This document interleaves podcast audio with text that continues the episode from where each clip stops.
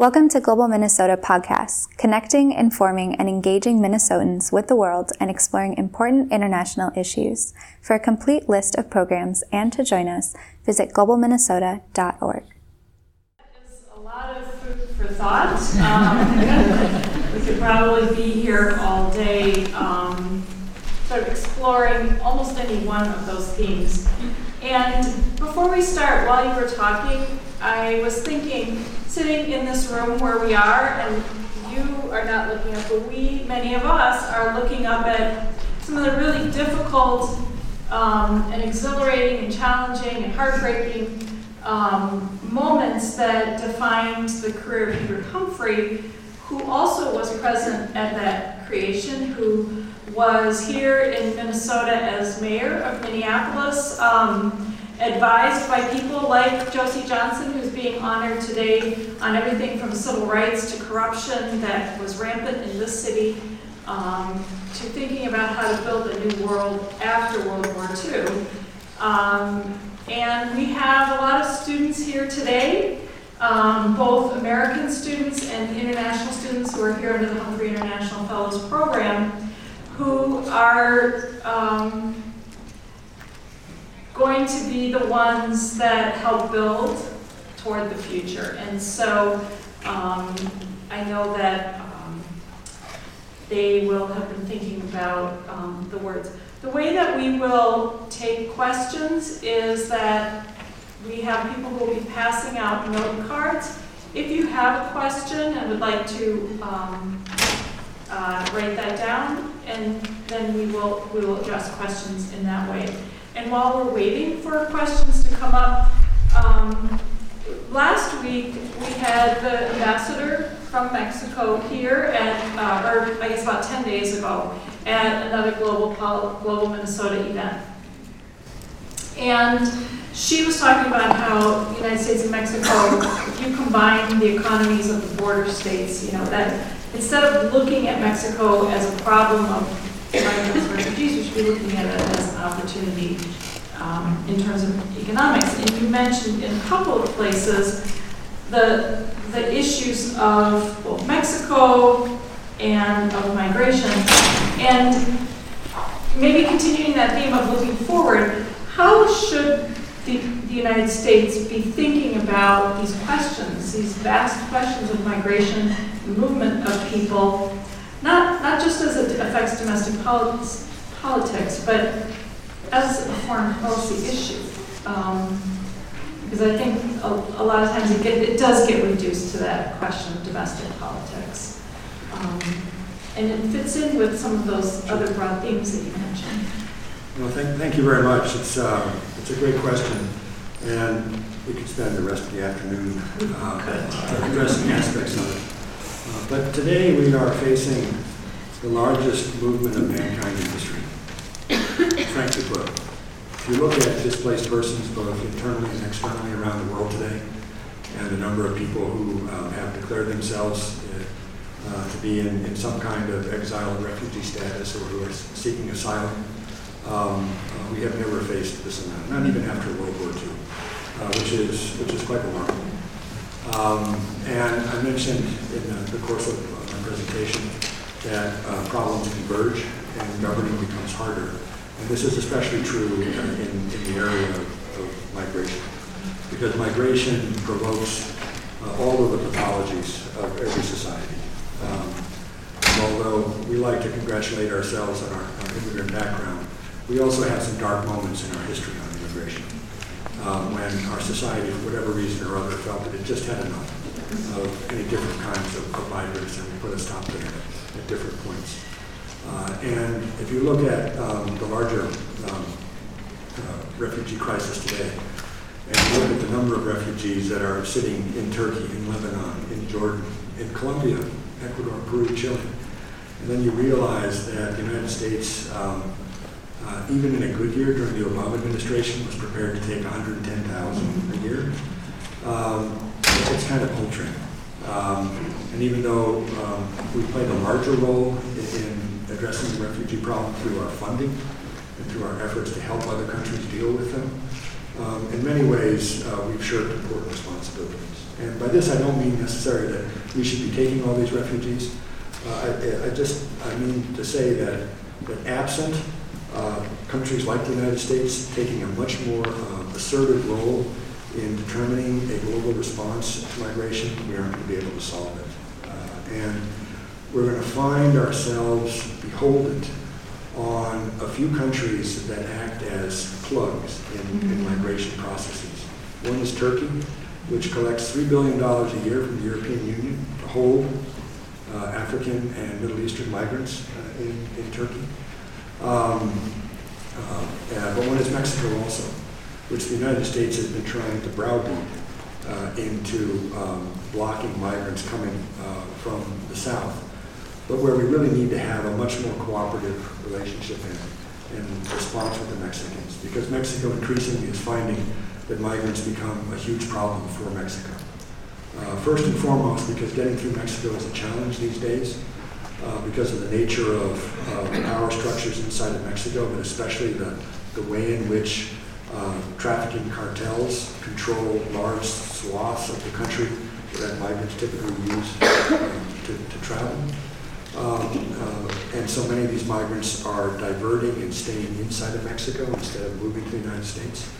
Or many of the, the cartels are realizing that um, they can uh, pick among the migrants um, the ones that, that most meet their need. They're choosing young women to traffic. Uh, they're choosing young men to be their runners and their hitmen.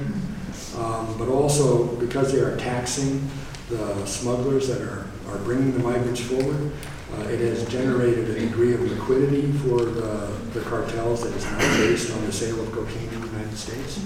And so it facilitates their, their operations inside of Mexico. So there's a very big reason for Mexico to cooperate with us. And we had begun to explore that in a meaningful and positive way at the end of the Obama administration. That has gotten caught in a larger issue around migration in Central America. And um, uh, we really need to find a way to reach a point where we're working cooperatively with Mexico. And I assume that the Mexican ambassador.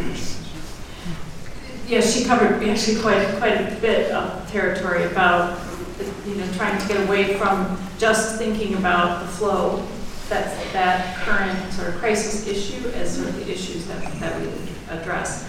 Um, I'd like to um, move to a different part of the world and we do have a couple of international students who are from North Africa. Um, so, because this is another place, and in particular, it's a place where there was intervention on the part of the Obama administration in the events in Libya, for example. Um, and there are, on the one hand, Tunisia had elections uh, yesterday, successful presidential elections. On the other hand, um, there are difficulties that remain across North Africa and including some of these migration issues. Um, and I don't know how involved you were in those issues in the Obama administration, but you know, what are your thoughts about um, U.S. foreign policy in that part of the world? Sure. You know, when I was confirmed as the Undersecretary of State for Political Affairs uh, in early 2016, it taken me seven months to work my way through uh, the Senate. Mm-hmm. Um, I, uh, I think I was hailed by every senator at one point. Um, but um, I finally made my way through, and once I was confirmed, uh, I did what any self-respecting nominee would do. I left the country. and, uh, I went to North Africa. I went to uh, Tunisia, uh, Algeria, and Morocco. And it was part of a, a larger effort we had at that point uh, to build um, a, a counterterrorism uh, cooperation across Northern Africa in the aftermath of Libya, but also look for ways to connect what we were doing in Northern Africa to what we were doing in the Sahel. Mm-hmm. Because increasingly we were seeing um, terrorist groups and criminal groups migrating down from the north into uh, the northern parts of um, uh, Burkina Faso, um, into Niger, into um, uh, Mali, into Nigeria, and beyond. And in fact, we're beginning to create a, uh, a zone of conflict in northern Africa, which really stretches from Somalia all the way across to Mali. And very distressing and, and disturbing, the kinds of violence that was taking place there. And um, in many ways, it, it was all about improving our cooperation not just with the countries in the region, but also with the European countries that had a profound interest in what was happening in Northern Africa, especially the French, but also the Italians and the Germans. Uh, because many of them were looking for ways to, to uh, uh, block or slow the movement of migrants uh, through, the, through that region. Um, but as, as we think about um, how we operate in, the, in those countries, um, the, the, state, the, the, governments themselves, the states, have limited control and capacity. Uh, and they really do require significant help uh, if, if we're going to ensure that they have some degree of, of, of success in, in fighting uh, the Boko Harams and, and the other uh, groups that operate uh, along, along the Sahel. Uh, but it means resources. Uh, it means a, a, willingness and ability to cooperate and collaborate in new fashions with, with governments with whom our history of cooperation and collaboration is quite limited. Mm-hmm. Uh, but it also means uh, understanding that at the end of the day, the Europeans have much more in this than we do. Um, because um, Europe faces that North, North Africa, and it's actually quite close uh, as, as we see as people throw themselves into the ocean mm-hmm. and try to find a way to navigate uh, to, to Europe from Northern Africa. But we can as- assume that that will not stop unless we find a way to improve and enhance our cooperation. Mm-hmm. So um, maybe on that note, there are a couple of questions that sort of touch on the theme, so I'll try to combine them. Is in, in addressing those issues and in not just being reactive, is the UN and you know, sort of global systems generally, do, do, is there the ability or capacity to lead or address those problems? And what do countries like the United States need to do to make those, those systems that were created um, in the late 1940s work in a way that doesn't just react, it doesn't just you know put up blue tents where they're needed, but actually addresses some of the problems. Yeah, I indicated that that governing is becoming harder, and that cooperation and collaboration, especially within the institutional structures that we've created at the UN, uh, is becoming harder and more difficult. And my own experience um, is that once you put a UN peacekeeping mission in place, it's really hard to end it uh, because of the nature of, of conflict um, and the way in which we address conflict. Um, but also, increasingly, um, I have real doubts about um, the ability of, of, UN structures by themselves uh, to solve problems. They can freeze problems, they can manage problems, they can try to limit the extent and the impact of problems, but the actual solution to them really depends on great powers, if you want to call it that, uh, or powers that have an immediate interest in it. And so I think we need to increasingly look for hybrid solutions where we can use a regional authority like the African Union or the Organization of American States and international mechanisms like the UN and its constituent bodies, but it has to have a, a, group of countries behind it that are determined to solve the problem, if the problem is going to be solved by, by itself. Otherwise, uh, we, we end up in circumstances where what we're trying to do is prevent outrage. We're trying to prevent assault and genocide, but at the end of the day, we don't seem to be able to address the, the underlying problems. And this really becomes a, an issue in which where American power and American convening and convoking capability and how we spend our money uh, is, is hugely impactful. Uh, and, and, and this is where stepping away from global institutions and then not contributing elsewhere is really um, almost criminal. Yeah. Um, because absent that, uh, problems will not be solved. So, and that actually leads nicely into, a, again, a couple of questions. Uh, today, um, Ambassador Bill Burns had an editorial in Foreign Affairs, but many others have raised the question of the attack on our diplomatic force and the undermining of the State Department. Um, does if if it if the solution to these problems depends on you know, political solutions that are led by countries. Does the United States have the capacity to do that, um, and what needs to happen in the future to rebuild that. We, we do have that capacity, but it's not magical. Yeah. Uh, It's the product of people and education and commitment. And, you know, we have a remarkable diplomatic service. The United States Foreign Service is one of the best, if not the best in the world. Uh, and we're globally deployed and we're expeditionary, which means we go places nobody else goes.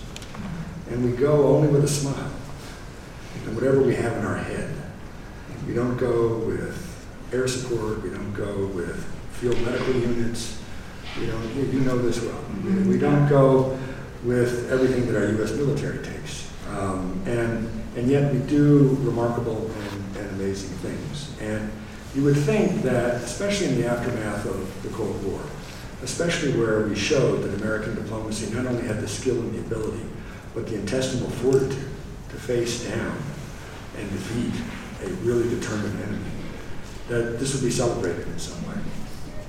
You know, there was um, a French diplomat who once said that uh, generals were the spoiled children of historians. And that diplomats were the unacknowledged bastards. the illegitimate children. Um, because behind every great general and every great victory is a great peace negotiation. And one of the points I was trying to get at when I said that it's more important to win the peace than win the war. Just ask the Japanese and the Germans. Um, is, is that we need uh, an able, forward-looking diplomatic service.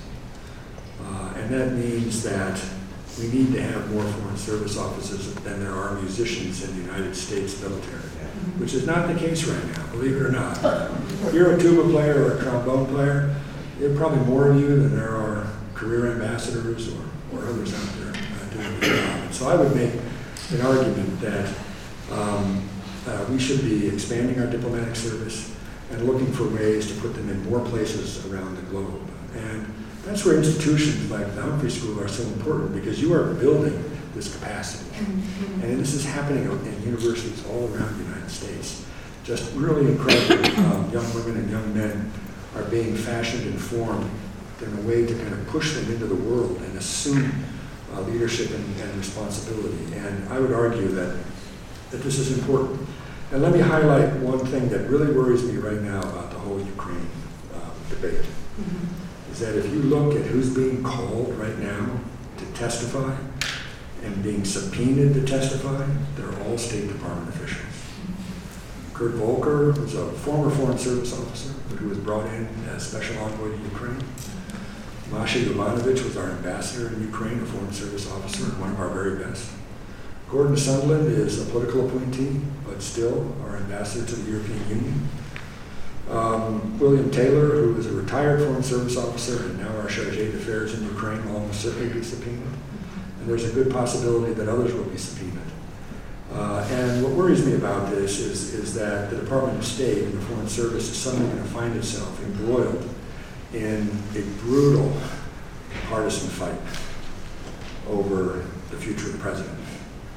Um, and if the president prevails, how is he going to view the Department of State? And how is he going to view the United States Foreign Service? And so finding a way to protect our diplomatic service, to not politicize it, to not use it for political purposes, uh, is, is going to be a challenge in the short term. Uh, but then recognizing that we can do more in the future is, is going to be very important.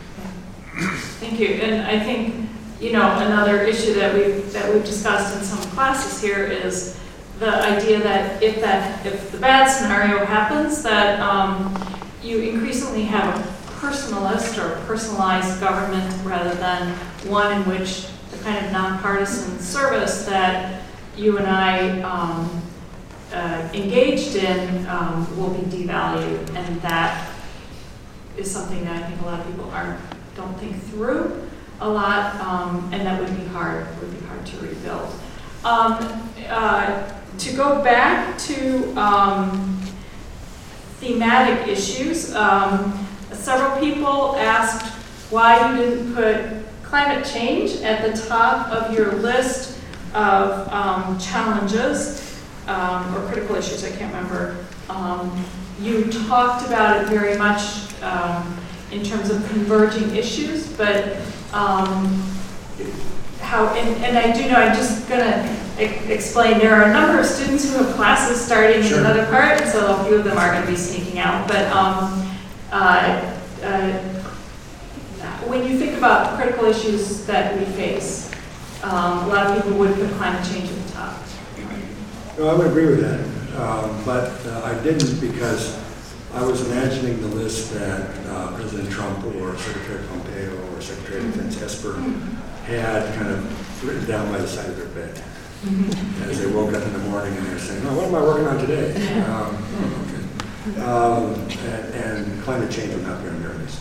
That's right, yeah. Um, yeah. So that doesn't mean it's not important. And that's why I mentioned it later in terms of, of um, uh, the kind of converging challenges that we're, we were facing. It was not to, to indicate that somehow what's happening in Saudi Arabia or uh, Burma is somehow more important. Uh, it's, it's just that uh, the to-do list that the current administration has, that would not be on. So you talked about um, issues of economic inequality, and I think, you know, referring more globally.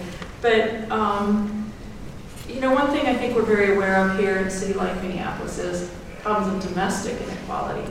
So with, with resources so constrained and with our own issues to address, um, how can the U.S. sort of be out there in the world trying to create this rebirth that you were talking about when we have this sort of lack of resources in education um, and concerns about the differences that that creates um, within our own country?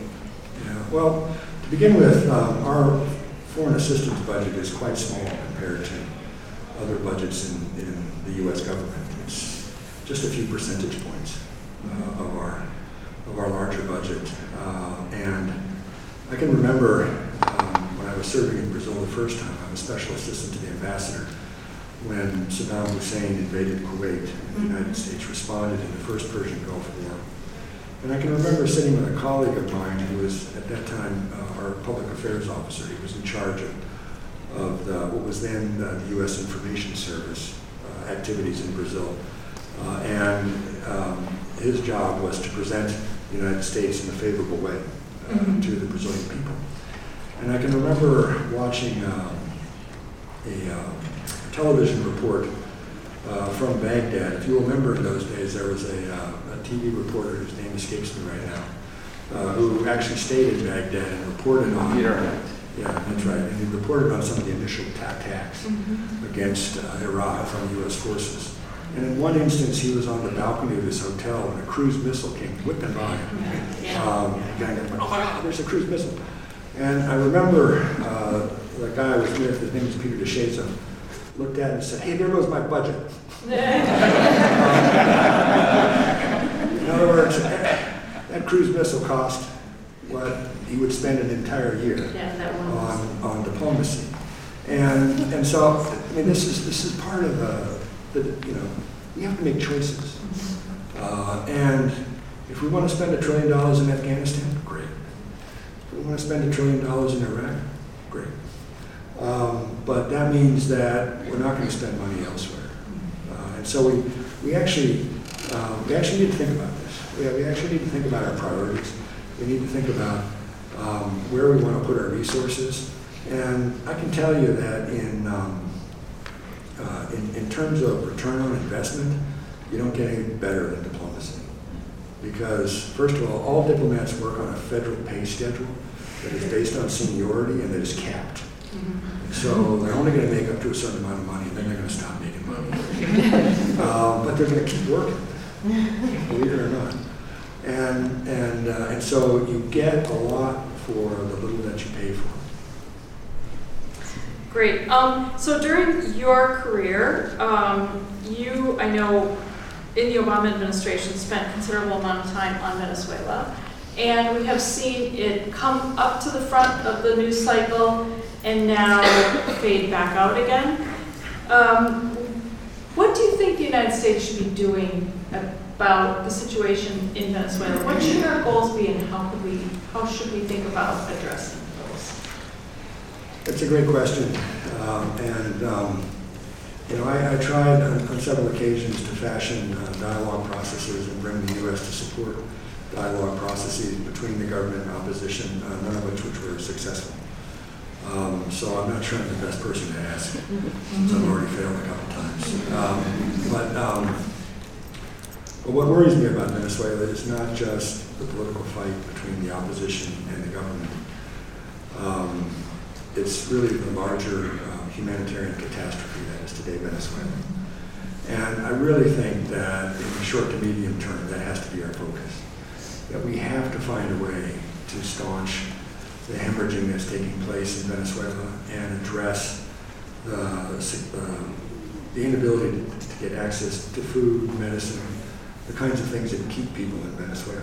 Because the impact on our really important partners in Colombia and Ecuador and Peru and Chile and Brazil and Panama and Trinidad and beyond um, are significant. And um, in an effort to win a political fight, we should not be putting our, our best partners at risk. Quite the contrary, we should be finding a way to protect them from what's happening inside of Venezuela. And then bring greater pressure to bear uh, on all parties inside of Venezuela to come to terms. Because in many ways, I think that what we're seeing in Venezuela right now is really kind of a 21st century civil war. Mm-hmm. A 20th century civil war is what we saw in Colombia. It's all about insurgencies and armies and helicopters and AK-47s and landmines and IEDs. And, um, but the Venezuelans who had this, um, in the 19th century and early 20th century, they had an awful history of violence in which much of the interior of Venezuela was depopulated in fighting between warlords. And so they have a natural aversion to that kind of violence. But they don't have an aversion to political conflict. And what has happened over the last 20 years is really an unhinging of a political deal that ran from 1958 to 1998 and that distributed power between two political parties. And that broke down. With the emergence of Hugo Chavez, the purpose was, excuse me, the purpose was to capture power and to hold it and not allow your adversaries to get access to that political power. And then once you had secured the institutions, you would then secure the economy. And you would use economic benefits to support your people and punish your adversaries and drive your adversaries to the far margins of society, keep them there, and then reshape the country as you saw fit. And that has produced kind of a, a counter-revolution of sorts. Uh, and right now you've got two sides vying for um, political power but the inability to come to terms is really driven by maximalists on both sides who think they can win and therefore are unprepared to give in or to negotiate or to create a space in which the Venezuelan people can express themselves and then try to come to some deal that accommodates both sides in, in, in some fashion. And I think that we, instead of only playing um, a, a, a one-sided play, um, in which we are kind of helped globalize the problem, where we find ourselves face, facing off against the Cubans, Russians, and the Chinese and others, that we really need to, to be the, the, the country that, that finds a way to, to bring all these sides together in some fashion. It's really hard to do, and at the end of the day, a, uh, a member of the Brazilian opposition told me once that uh, Venezuela's problem is that until we decide whether or not we're going to fight or reconcile, we really can't solve the problem. And, and so it really does lie with the Venezuelans themselves, but we have to create the environment in which we encourage them to find that solution. So maybe a follow-up question. Um, very often, are there certain um, foreign policy problems that then get caught up in U.S. domestic politics, the thinking about it or the decision-making about it, in both both parties, all types of administration? Do you think that we can get past that uh, in the short and medium run? I would hope so, but it's hard to do um, for all the reasons you're familiar with, especially with uh, Cuba involved in a significant way in Venezuela, because that plays to politics in Florida, uh, which um, this administration has identified as an absolutely essential state to win. It was a state that President Trump won in the last election. They have no intention of losing it in 2020. Uh, and if you believe um, people who study elections, if the president is able to secure Florida, then a Democratic nominee would have to win Pennsylvania, Michigan, and Wisconsin, not to mention Minnesota, um, uh, in order to prevail. Now, these are all projections, um, but it means that um, Venezuela has become more than just a foreign policy issue. It's now a domestic policy. So what we're used to seeing, say with Cuba, is now also about, Yes. about Venezuela. So we're going to just have one last question, um, an easy one.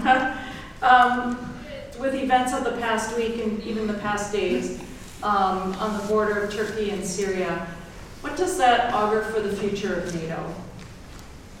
Linking those two issues together.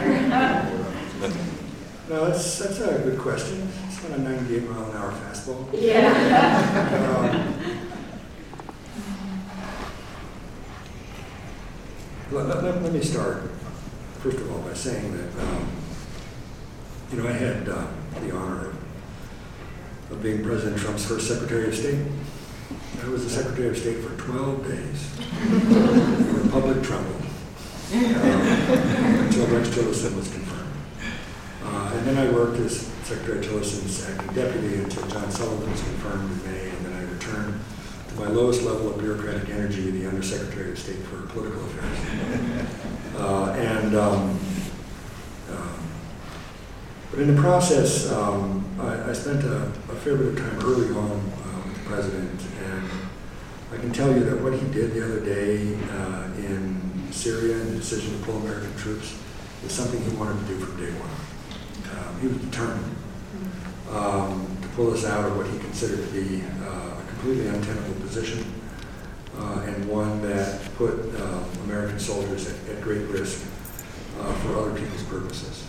Um, there's a lot of people who don't agree with that, um, especially in the U.S. military, people with built long history of relationships um, fighting alongside the Kurds, and who believe that um, the Kurds were all that saved Iraq uh, in the days of ISIS uh, and uh, have been our central partners in the larger fight against uh, ISIS.